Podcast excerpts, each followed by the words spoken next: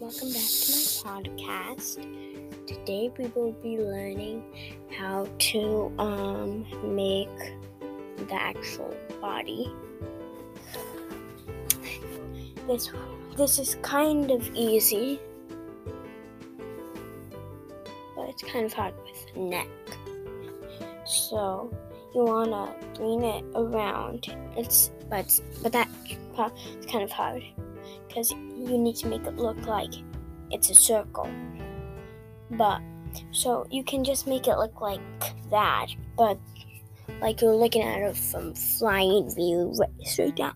But you want to look at it like as if you were just looking at it from sideways. And so um you want to do that. Then you bring it up and then you do the neck, then you bring it back down, and then and then you put the shirt on.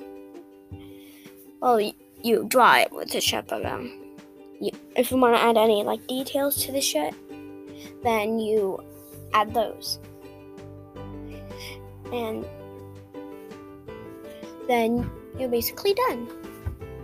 See you guys next time.